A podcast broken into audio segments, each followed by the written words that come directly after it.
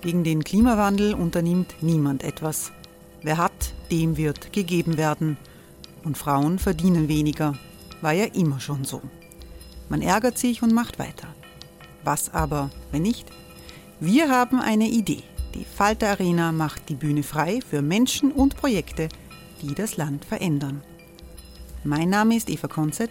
Ich leite das Politikressort im Falter. Und am Sonntag, den sechsundzwanzigsten Mai, veranstalten wir im Wiener Stadtsaal die nächste Falter Arena.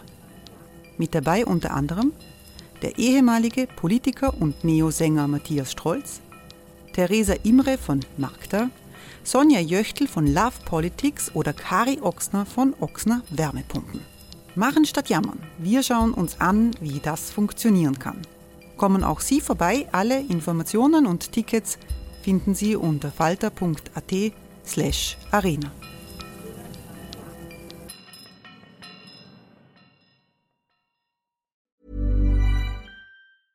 Ryan Reynolds here from Mint Mobile. With the price of just about everything going up during inflation, we thought we'd bring our prices down.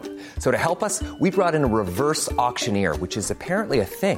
Mint Mobile Unlimited Premium Wireless. How about to get thirty, thirty, how to get thirty, how to get twenty, twenty, twenty, how to get twenty, twenty, how to get fifteen, fifteen, fifteen, fifteen, just fifteen bucks a month? Sold! Give it a try at mintmobile.com slash switch. forty-five dollars up front for three months plus taxes and fees. Promo rate for new customers for limited time. Unlimited more than forty gigabytes per month. Slows full terms at mint mobile dot com.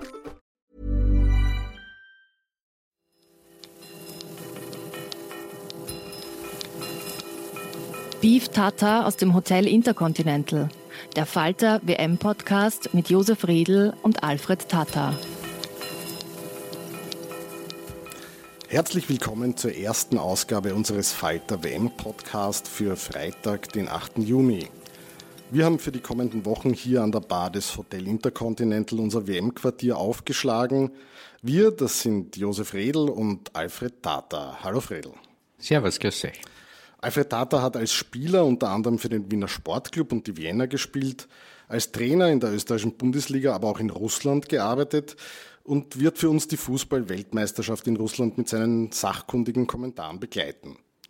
Unsere heutigen Gäste sind Zoran Barisic, ehemaliger Spieler bei Tirol, Rapid und im Nationalteam, hat als Trainer bei Rapid gearbeitet und zuletzt in der Türkei. Hallo. Servus. Und Heinz Palme, Geschäftsführer beim Wiener Sportclub und wahrscheinlich der Österreicher mit der meisten Erfahrung bei der Vorbereitung von Fußballturnieren. Er war unter anderem an der Organisation der Fußball-W M in Deutschland zweitausendsechs beteiligt und an der E M zweitausendacht in Österreich. Herzlich willkommen. Danke. Ab kommenden Donnerstag findet in Russland die Fußball-W M statt, das größte Sportereignis der Welt. Für Menschen, die sich nicht alle vierundsechzig Spiele anschauen wollen, Fredl, welche Mannschaften sollte man unbedingt sehen? Na, am besten sollte man sich unbedingt Österreich anschauen. Aber leider sind wir nicht dabei.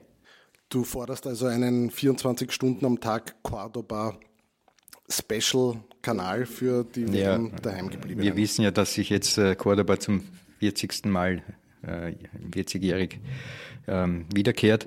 Und dementsprechend äh, werden auch hier die Erinnerungen hochgehalten an dieses Ereignis neunzehnhundertachtundsiebzig, aber ich glaube, das sollte überhaupt nicht Thema sein heute, sondern konzentrieren wir uns auf die aktuellen äh, Vorgänge im Weltfußball, und da ist äh, diese Weltmeisterschaft hochinteressant, weil es einige, sagen wir so, ähm, Klammern gibt zwischen verschiedenen Teams, die hochinteressant sind, äh, es zu erwähnen. Gibt es ein Team, das du hervorheben würdest? Nein, ich will, will kein Team hervorheben, weil alle zweiunddreißig, die hier am Werk sind, äh, verdienen die volle Aufmerksamkeit, ohne dass man jetzt besonders auf eine oder andere Mannschaft äh, blickt. Ja, ich bin äh, der Meinung von Freddy, äh, werden wir auch versuchen, so viele Spiele wie, äh, wie möglich anzusehen. Ähm, trotzdem ist es so, dass ich äh, den Fußball der Spanier schon äh, etwas bevorzuge, und äh, natürlich bin ich auch gespannt, wie sie das Gastgeberland äh, Russland schla- schlagen wird, äh, weil ein ehemaliger Kollege dort Teamchef ist, äh, der mit einigen Problemen auch zu kämpfen hat. Ich glaube, der Freddy kann mehr berichten über den russischen Fußball als ich, aber äh, so wie ich das im Moment sehe, äh, schaut es so aus, dass, äh, ja, dass ich nicht weiß, welche, mit welcher Idee Russland ins Spiel geht, äh, was äh, für Fußball Philosophie ähm, sie haben oder äh, welchen Fußball sie umsetzen wollen, äh, ist doch eine große Chance, äh, als Gastgeberland da äh, zu überraschen. Aber äh, bin gespannt, ob sie es überhaupt schaffen werden. Heinz Palme auch noch vielleicht? Ja, Mexiko gefällt mir sehr gut, weil sie eine ganz äh, ungewöhnliche Art der Vorbereitung haben. Und wir auch einen Mexiko-Bezug haben äh, in dieser Runde. Und äh, ich denke, sie spielen wirklich guten Fußball. Könnte auch eine Überraschungsmannschaft werden. Und ähm, was mir auch gefällt, äh, ist, dass die Schweiz so, so Kontinuität äh, zeigt äh, und immer wieder mitspielt im Konzert der Großen, was ja vielleicht auch für Österreich auch immer mit Vorbild sein sollte, ähm, das zu erreichen. Ich glaube, dafür sind wir auch auf einem guten Weg. Ja, und dann gibt es die, die üblichen Verdächtigen, die man sich gerne anschaut, äh, brasilianische Fußball und auch die, die Außenseiter, den Newcomer wie Panama. Äh, das macht immer Spaß, äh, so einem Team zuzuschauen, wenn sie beim ersten Mal bei der W M dabei sind.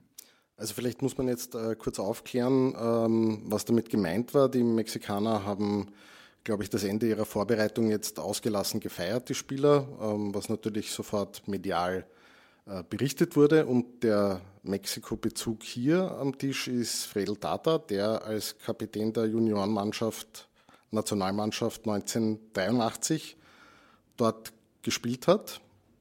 Ja, ich erinnere mich mit Schaudern, weil äh, wir waren damals ein hervorragendes Team, das muss man schon sagen, waren bei der Europameisterschaft ein Jahr davor ähm, auf dem sechsten Platz, haben in der Qualifikation zur Europameisterschaft äh, Italien ausgeschaltet, das war ja auch nicht äh, von schlechten Eltern, aber dann sind wir dort in, äh, in der Höhenlage von Mexiko schwer eingegangen.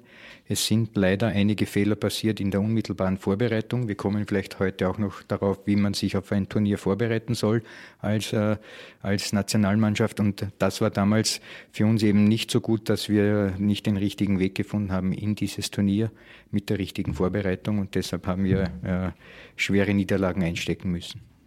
Früher hat man ja verschiedenen Fußballnationen äh, einen jeweils eigenen Stil nachgesagt. Das, der defensive Catenaccio der Italiener, der totale Fußball von, von Holland unter Cruyff, äh, die Deutschen, die vor allem für ihr athletisches Spiel und ihren Einsatz bekannt waren. Gibt es heute noch Mannschaften, die einen eigenen Stil praktizieren? Ich glaube, Ur- Uruguay hat noch immer denselben Stil. Alles niederhauen, was irgendwo entgegenkommt. Da hat sich nichts geändert. Äh, technisch ist das Ganze sicher besser geworden. Ähm, ja, die Engländer haben sicherlich auch noch immer hängen an ihrem Stil. Deswegen gewinnen sie auch keine Titel oder kommen nicht mehr in ein Finale. Und auch die Deutschen, die haben schon ihren Stil, äh, auch wenn sich das Spiel verändert. Aber zum Stil gehört ja auch letztlich, ähm, wie man sich auf ein Turnier einstellt, vorbereitet, wie man mental ähm, beisammen ist und eben auch leistungsfähig wird. Wobei ich nicht so sicher bin, dass die Deutschen es diesmal schaffen, aber äh, das gehört alles zum Stil dazu. Und ich glaube, da weicht jetzt Deutschland nicht so massiv ab von, von dem, wie sie in den letzten Jahrzehnten aufgetreten sind. Du siehst das, glaube ich, ein bisschen anders, Fredl, oder? Naja, wir, wir sollten das äh, in einen größeren Kontext stellen. Ähm, wir wissen, dass äh, die Fußball-Weltmeisterschaft ja schon seit geraumer Zeit vonstatten geht. Aber was im Laufe dieser Zeit sich verändert hat, ist natürlich das Umfeld im internationalen Fußball. Nicht zuletzt durch das Bosman-Urteil und äh, die Möglichkeit, dass äh, viele Spieler ähm, in Ligen spielen können, wo sie vorher eigentlich nicht spielen durften. Ich erinnere dann dass, daran, dass in England es eine Regelung gegeben hat, noch in den siebziger, achtziger Jahren, dass ausländische Spieler nur dann ähm, eine Arbeitsbewilligung erhielten, wenn sie äh, zumindest Teamspieler waren. Aber auch da musste erst die Gewerkschaft das Okay geben. Und wenn man bedenkt, dass heute von den äh, vielen Spielern, die bei dieser Weltmeisterschaft antreten, hundertvierundzwanzig allein in England ihre Brötchen verdienen, dann sieht man, dass sich der Fußball schon global verändert hat. Und zwar eben in eine Richtung der Globalisierung. Heute sind Spieler aus aller Herren äh, Länder äh, in allen möglichen Ligen der Welt äh, unterwegs und dementsprechend ähm, bedeutet das auch einen Transfer des Know-how, des Fußball-Know-how. Das heißt, es passiert jetzt aus meiner Sicht eher eine Angleichung äh, des äh, Gespielten aufgrund der Tatsache, dass man sich einfach kennt und dass man überall auf der Welt mittlerweile ähm, Fuß fassen kann. Also diese Art und Weise, wie wir früher Italien kannten oder eben Deutschland, diesen körperbetonten Fußball bei Deutschland, Italien, die gute Verteidigung, das kann man so strikt nicht mehr kennen. Vielmehr gleichen sich die Spielniveaus, die Spielanlagen und die Spielsysteme ziemlich aneinander an und dann entscheiden die individuellen Qualitäten einzelner Spieler über Sieg und Niederlage.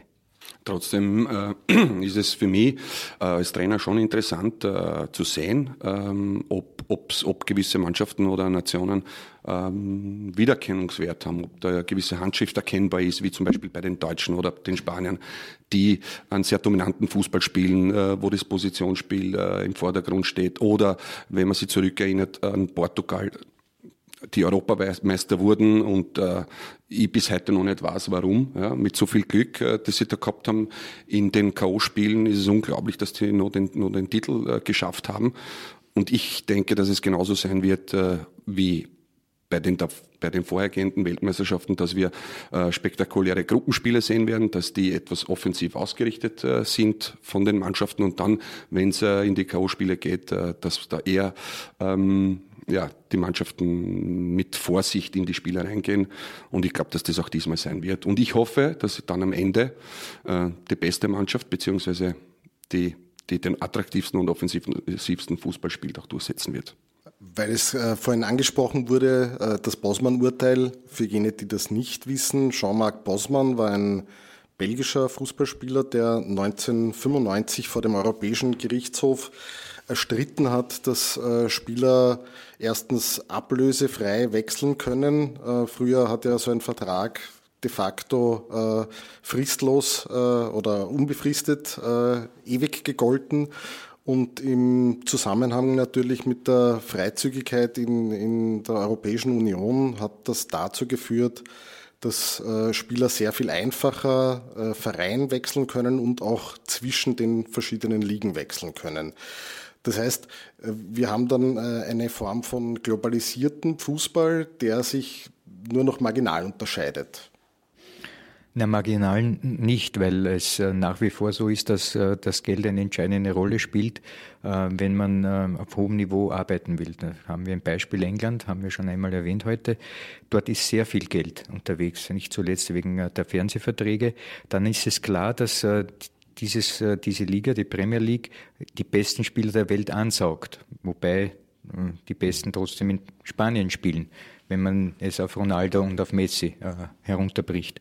Aber trotzdem, äh, es wird nicht so sein, dass die Liga von Senegal oder die Liga von Südkorea oder die Liga, was, wo auch immer, äh, in der weiten Welt, ähm, an dieses Niveau herankommt, was äh, organisatorisch, infrastrukturell, finanziell die Ausstattung betrifft. Daher wird es nach wie vor eben Unterschiede geben in nächster Zukunft, auch äh, wenn äh, in den vielen Ländern es Bestrebungen gibt, dort aufzuholen in diesen Bereichen. Aber das wird noch ein, ein, ein langer Gap sein. Es sind ja im englischen Teamkader ausschließlich Spieler, die auch in England spielen. Äh, interessanterweise ist Ist das bei Russland ähnlich? Dort spielen die Spieler in erster Linie in Russland. Worauf ist das zurückzuführen, Heinz Palme? Ja, soweit ich es von Russland weiß, ist es letztlich eher angeordnet worden, äh, um die Spieler im Lande zu behalten, um sie vorbereiten zu können. Ob das eine gute äh, Entscheidung war, wage ich zu bezweifeln, weil ich denke schon, dass äh, die Spieler ganz einfach eine äh, Entwicklung gehen, wenn sie äh, außer Landes sind und äh, letztlich auch anderes Know-how, so wie Fredl auch gesagt hat, äh, entwickelt wird. Ähm, und ich denke auch, die Qualität der Spieler der russischen Mannschaft äh, entwickelt sich sicher nicht besser, wenn sie im Lande spielen. Aber auch da wird Alfred Tata mehr dazu sagen können, weil er dort äh, gearbeitet hat im sportlichen Bereich. Bei den Engländern, ja, wer will einen englischen Fußballer in den großen Ligen kaufen? Ähm, ich glaube, da gibt's äh, viel Nachholbedarf für die Engländer, Sie müllen sich zu mit äh, den Topstars aus aller Welt, äh, füllen ihre Liga an und haben es eigentlich vergessen, Spieler zu entwickeln, die man auch verkaufen kann. Vielleicht nach Spanien, vielleicht nach Deutschland, äh, nach Italien. Und ähm, das ist natürlich dann auch schwierig, äh, eine Nationalmannschaft äh, zu formen, äh, die konkurrenzfähig ist. Äh, gut, jetzt sind sie qualifiziert. Ich denke auch, dass sie ähm, jetzt bessere Möglichkeiten haben als bei den letzten Turnieren.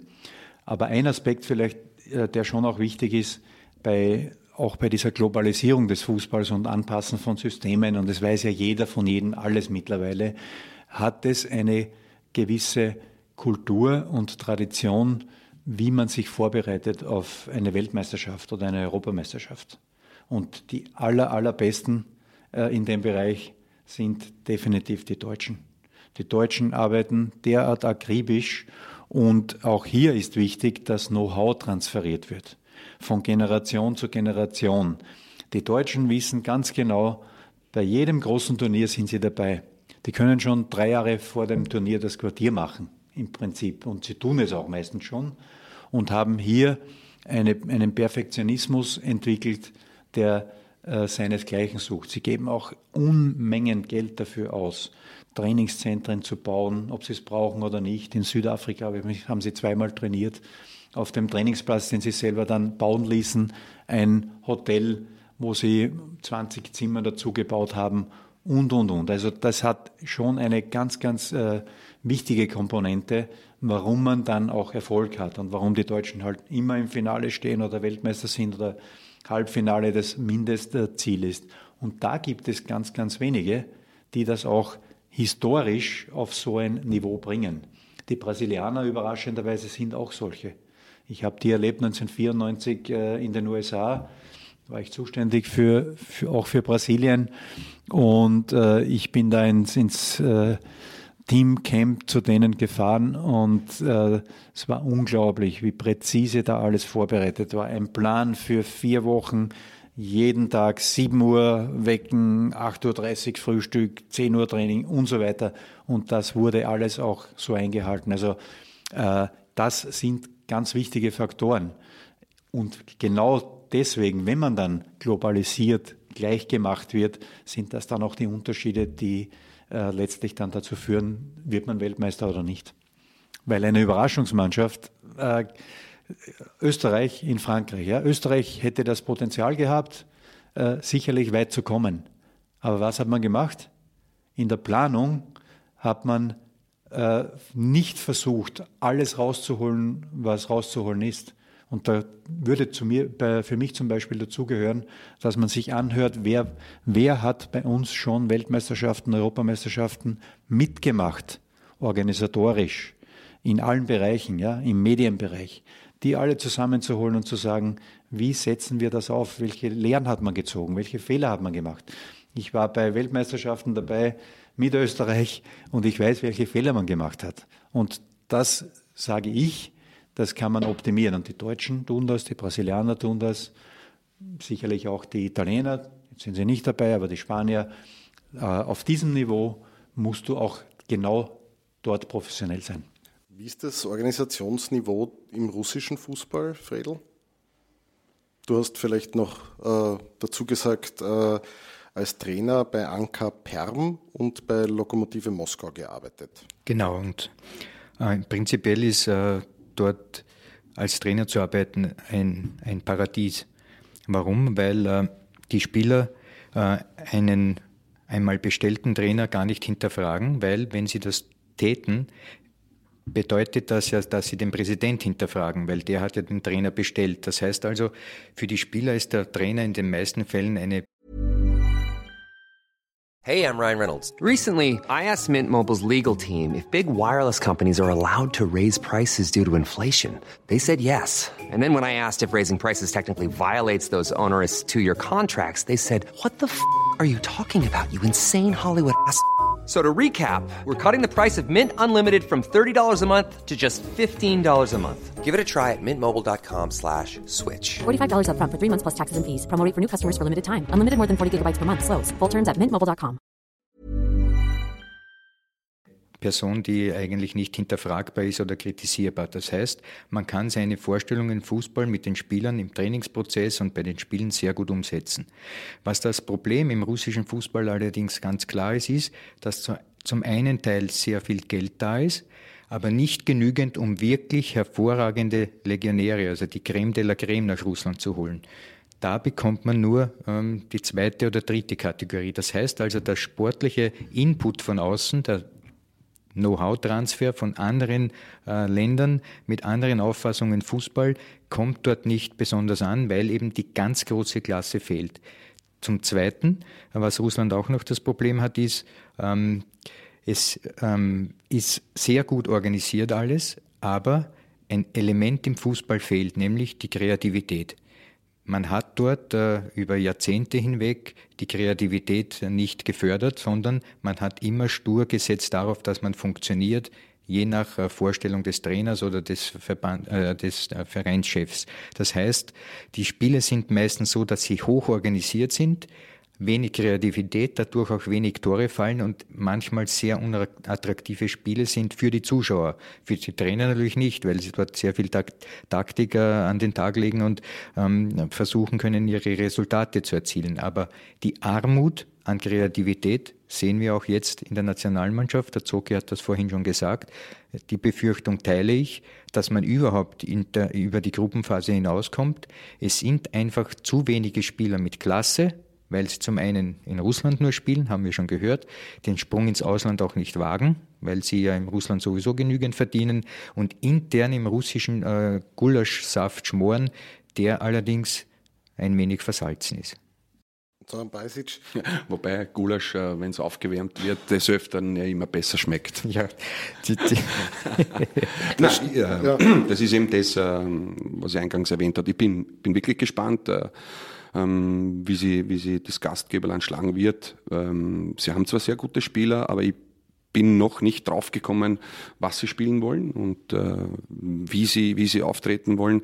Jetzt haben wir gehört, dass, dass, dass es sehr wenige russische Spieler ins Ausland verschlägt. Das ist sicherlich auch ein, ein Grund, weil weil die Spieler einfach auch in jungen Jahren, sobald sie, sobald das Talent zu sehen ist, sehr gut bezahlt sind und äh, sie ja dementsprechend nicht allzu sehr anstrengen müssen, ja, als wenn sie dann im Ausland äh, vielleicht nochmal bei Null beginnen müssen und sich dort nochmal äh, zu beweisen haben. Also da glaube ich, dass sie, dass sie die russischen Spieler da auch etwas zu einfach machen. Was, was hast du beim, äh, beim Spiel äh, Russlands gegen Österreich gesehen für eine Mannschaft, also für eine russische Mannschaft? Nicht nur ich, man hat gesehen, äh, dass, äh, so wie der Fredi gesagt hat, dass die Kreativität überhaupt nicht vorhanden ist, vor allem im letzten Spieldrittel.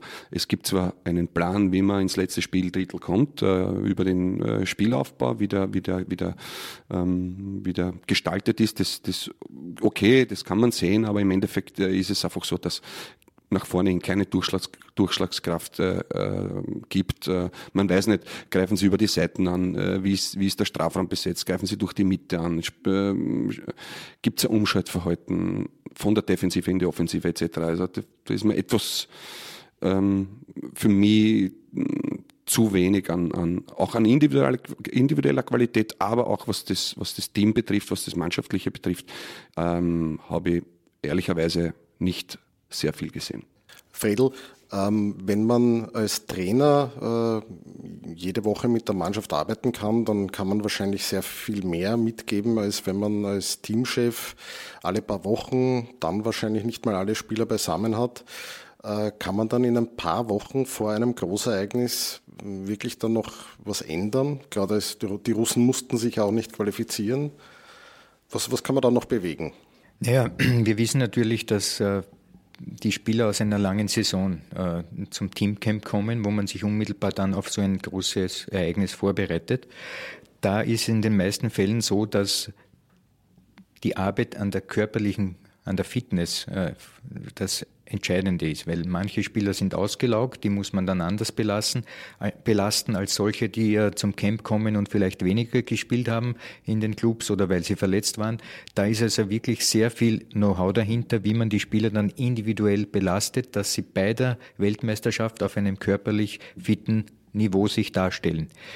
Die zweite Sache, die in so Camps natürlich dann äh, umzusetzen wäre, aus Trainersicht, ist dann natürlich die Art und Weise, wie man spielt, sprich die Spielanlage. Also manche äh, Auswahlen werden sich bei dieser Weltmeisterschaft sicherlich auf die Defensive konzentrieren und versuchen, über den Konter zum Erfolg kommen. Wenn ich jetzt also jene ähm, Nationalmannschaften nenne, die von vornherein eher als schwächer eingestuft werden, Saudi-Arabien, Peru und so weiter. Das heißt also, in der Vorbereitung selbst zum äh, Turnier ist eben die Sache der Fitness und die zweite Sache, wie werde ich bei dieser Weltmeisterschaft gegen die jeweiligen Gegner agieren. Da kann man sich dann sehr konkret vorbereiten und das ist in diesen wenigen Tagen oder sagen wir Wochen bis zur Weltmeisterschaft das Hauptarbeitsgebiet. Heinz Palme, ähm, in der Vorbereitung eines Turniers für den Gastgeber, ich nehme an, das ist ein sehr, sehr langer Prozess, der auch vom Weltfußballverband sehr, sehr genau kontrolliert, gemonitort wird, wo die Fortschritte genau gemessen werden. Da wird wahrscheinlich nichts passieren, oder? Das ist alles eins a in Ordnung jetzt. Ja, davon ist auszugehen. Also der Prozess wird immer länger. Als ich in Deutschland als Gesamtkoordinator verpflichtet wurde, war es fünf Jahre vor dem Turnier. Und wir haben dann begonnen, das gesamte Konzept zu erstellen auf Basis der Verträge, die es eben auch gibt mit der FIFA und einen Gesamtprojektplan zu entwickeln. Und das war schon klar, dass man in Deutschland natürlich relativ gut über die Runden kommt. Ich war dann in Südafrika als Berater und dort ist es schon ein bisschen enger geworden, weil natürlich auch das Know-how nicht so vorhanden ist. Und ja, für Russland, also Brasilien war Katastrophe, weil die Brasilianer ganz einfach wirklich alles auf Last Minute hingetrimmt haben und äh, ja, geschaut haben, dass sie das irgendwie über die Runden bringen, was natürlich dann auch in mangelnder Qualität sich äh, äh, manifestiert hat. Äh, für Russland, ich war ganz am Beginn dabei, äh, im ersten Halbjahr zweitausendzwölf äh, habe ich Russland beraten aus meiner Funktion äh, in Katar.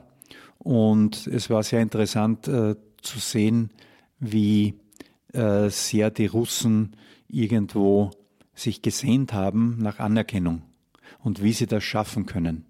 Wie können sie der Welt zeigen, dass Russland nicht Russland ist, sondern Russland ein W M-Veranstalter, der äh, freundlich agieren wird, äh, der die Menschen einlädt. Äh, es war das Thema der Visafreiheit äh, bei Verfügbarkeit eines Tickets schon ein Thema und das haben sie durchgezogen, ähm, wobei natürlich die W M in Russland trotzdem einen eigenen Charakter haben wird und ich äh, denke auch, dass äh, die Zus- der Zuschauerzustrom aus dem Ausland sich in Grenzen halten wird.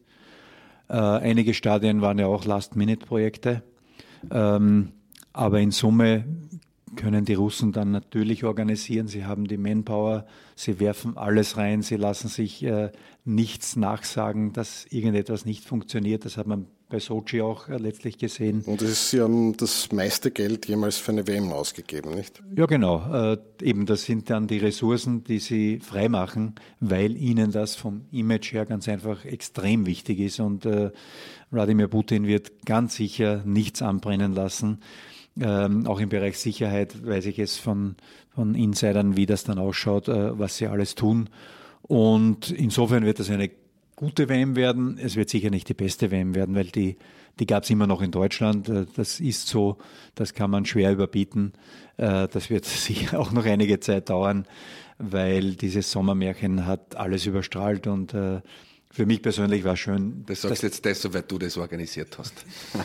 Nein, ich, ich, das, ich wäre... Sieht man wieder dein organisatorisches Talent. Nein, nein, nein, nein, das hat damit nichts zu tun. Es war nur eine, es war wunderschön, hier dabei sein zu dürfen, das Privileg zu haben, dort dabei zu sein. Aber es hat ganz einfach am besten gepasst, ja. Es, also wenn, ja. wenn Heinz Palme die W M in Russland organisiert hätte, wäre Österreich vielleicht auch qualifiziert. Warum hat sich Österreich nicht qualifiziert, Zoran Barisic? Ich glaube, dass die, dass die Enttäuschung nach der Europameisterschaft in Frankreich sehr groß war und dass man daran zu lange gekiffelt hat, dass man, dass man das nicht, dass man das Thema nicht schnell genug abgehakt hat, vielleicht noch das eine oder andere mitgenommen hat, das was dann an Energie gekostet hat. Dann ist natürlich auch sehr viel Pech dazugekommen in den ganzen Spielen in der Qualifikation. Also das Glück, das man hatte in der Qualifikation zur Europameisterschaft in Frankreich, ähm, hat man dann in der Europameisterschaft, äh, in der, in der Weltmeisterschaftsqualifikation nicht mehr gehabt. Auch daran sieht man, wie eng es im Fußball zugeht, ähm, dass Kleinigkeiten entscheiden, äh, Formschwankungen oder auch interne Dinge, die vielleicht äh, auch nicht zum Vorschein gekommen sind, äh, dass, dass das Team dadurch belastet wurde, äh, ist auch möglich. Also viele Kleinigkeiten haben sicherlich dazu beigetragen, dass wir bei der Weltmeisterschaft nicht dabei sind, obwohl ich glaube, dass wir die Qualität, die Qualität dafür äh, durchaus gehabt haben. War dann der Trainerwechsel von Marcel Koller auf Franco Foda notwendig oder richtig, Fredl? Naja, das liegt nicht in meinem Beurteilungsbereich. Was ich beurteilen kann, ist, dass es jetzt einen neuen Trainer gibt mit Franco Foda, der einige Dinge anders macht als sein Vorgänger. Ich denke, hier sieht man wieder die deutsche Handschrift von Herrn Foda, der ja also sehr genau und sehr strikt ein, ein, ein wie soll ich sagen, ein Führungsregime hat. Da gibt es nicht diese Dinge, die vielleicht teilweise passiert sind, auch noch unter Marcel Koller, was sich einige Spieler da durften, herausnehmen durften. Also das ist sicherlich nicht mehr der Fall. Es ist einfach jetzt mehr Zug drinnen, mehr Disziplin. Und äh, der Erfolg jetzt in diesen Freundschaftsspielen gibt äh, natürlich dem Franco recht. Interessant wird es allerdings erst dann beim Ernstfall. Und der Ernstfall wird ja im Herbst sein mit der Nations League. Und da werden wir sehen, ob dieser neue Zug dann ein stabiler ist. Und wir wünschen uns natürlich alle, dass wir zwei zwanzig zwanzig bei der Europameisterschaft dabei sind, entweder über die Nations League oder dann über die normale Qualifikation. Und ich denke, das Team, so wie es sich jetzt präsentiert, mit diesen zahlreichen Spielern, die eben im Ausland spielen und die das große Know-how auch im Ausland erfahren, wie Fußball auf diesem Niveau zu spielen ist, da sind wir ganz gut aufgestellt und die Chancen sind sehr hoch. Was für den Laien mal sichtbar war, war die Umstellung auf drei Verteidiger und David Alaba auf dem Flügel. Ist das eine, tatsächlich eine Systemumstellung, die auch eine Veränderung bewirkt hat? Nein, es ist äh, so, dass es im internationalen Fußball immer Entwicklungsstränge gibt. Und mittlerweile ist ein Entwicklungsstrang jener, dass man sich auf drei Innenverteidiger festlegt. Man hat da äh, eben äh, den, den, den Entwicklungsstrang Rechnung getragen, dass die meisten Teams oft auch nur mit einem Stürmer spielen und daher man die Auffassung hat, dass diese drei den einen kontrollieren können und falls die Angriffe über die Seitenzonen des Gegners äh, durchkommen und die Bälle dann zur Mitte kommen, dass man auch da drei Innenverteidiger hat, um das Tor sozusagen oder unmittelbare Tor abzusichern. Eine sehr vernünftige Idee. Natürlich benötigt man dann an den äußeren Verteidigungszonen rechts und links sehr laufstarke Spieler, die also auch in der Lage sind, nach vorne Impulse, aber natürlich nach hinten ihre Arbeit zu machen. Und da haben wir mit Alaba und mit Leiner, äh, ich möchte sagen Weltklasse-Leute, zumindest einer davon ist es einer. Leiner hat für mich sehr gute Klasse, Europaklasse fast. Also da sind wir wirklich gut aufgestellt. Ich glaube nicht, dass das eine besondere Umstellung ist, sondern eben die Antwort auf den herrschenden ähm, Zeitgeist im Fußball, dass man vorwiegend mit einem aber Stürmer agiert. Haben beiden das auch bei der W M zu sehen? Äh Drei Verteidiger ähm, gegen einen Stürmer? Ich glaube, das ist ja oft gegnerabhängig. Ähm, spielt man gegen einen starken Gegner, äh, wird man den Fokus eher mehr auf die Defensive legen, spielt man gegen einen, einen, einen eher schwächeren Gegner, wo man, wo man das Spiel selbst in die Hand nehmen muss, dann, dann wird man auch etwas ändern. Also das eine ist das, das, das System, das ist ähm, so, wie man die, die, die, die Spieler eben aufstellt, und das andere ist die Spielanlage. Und äh, Ja, und dazwischen ist es einfach so, dass das auch vom Gefühl abhängig ist, was man im Spiel vielleicht auch ändern muss. Deshalb, glaube ich, ist es wichtig für jeden Trainer, verschiedene Systeme auch spielen zu lassen, verschiedene Spielanlagen auch spielen zu lassen, um dann auch im Spiel ähm, reagieren oder agieren zu können. Ich glaube, diese Flexibilität ist wichtig, ja, um sich auf gewisse Situationen äh, einstellen zu können, weil es ist nicht jedes Spiel gleich, es ist nicht jeder Spieler gleich. Und insofern glaube ich, ähm, dass man dahingehend auch gerüstet sein muss, dass wenn man beispielsweise einen Vorsprung, Vorsprung über die, über die Zeit bringen möchte, dass man dann das System ändert, indem dass man einen, einen Innenverteidiger da, äh, eintauscht, oder wenn man äh, etwas nach vorne hin braucht, äh, angreifen möchte, dass man Innenverteidiger ausnehmen kann, einen Offensivspieler bringen kann et cetera. Also es gibt viele, viele Dinge. Ich würde mir jetzt nicht versteifen auf eine Dreierkette, auf eine Viererkette, sondern ähm, wichtig ist es, dass die, dass die Mannschaften immer wieder eine Antwort haben auf den Gegner. Und glaube ich, das ist entscheidend. Das erste Spiel am Donnerstag, wir haben Russland jetzt gesehen gegen Österreich. Das Eröffnungsspiel ist gegen Saudi-Arabien.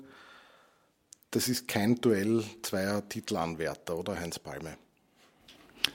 Ist nicht davon auszugehen, abgesehen vielleicht davon, dass diese beiden Länder von, von den finanziellen Möglichkeiten Weltmeister sein könnten. Aber das wird schon das Einzige sein. Also ich Ich denke, das wird vermutlich eher ein langweiliges Spiel. Zwei Mannschaften, die nicht auf höchstem Niveau sind, äh, aber okay, das gehört halt auch dazu äh, bei so einer W M. Man kann nicht nur die, die Top-Teams an der Arbeit sehen, aber dass es gerade Russland, Saudi-Arabien wird, äh, ist schon, schon fast irgendwo Ironie des äh, Schicksals, des FIFA-Schicksals, um es so zu sagen. Dann möchte ich die der Herren noch bitten, abschließend um einen Tipp. Wie geht das erste Spiel aus? Heinz Palme vielleicht zu Beginn? eins zu eins. Fredl? eins zu null. Für Russland, ja? Natürlich für Russland, ja. Torschütze Smolov. Ich würde sagen zwei zu null für Russland. Ein Offensivspektakel. Wenn Sie auch tippen wollen, dann können Sie das bei der Wuchtelwette auf w w w punkt falter punkt a t kostenlos tun. Für jedes richtige Ergebnis kann man einen Sechsertragel Falter Wuchtelbräu aus der Brauerei Murauer gewinnen. Mit diesem Hinweis verabschieden wir uns von unseren Zuhörern. Ich hoffe, Sie hören auch kommende Woche wieder zu. Wir bedanken uns bei unseren Gästen Heinz Palme und Zoran Barisic sowie natürlich beim Hotel Intercontinental für die großzügige Unterstützung. Sie hörten Beef Tata aus dem Hotel Intercontinental, den Falter W M-Podcast mit Josef Redl und Alfred Tata.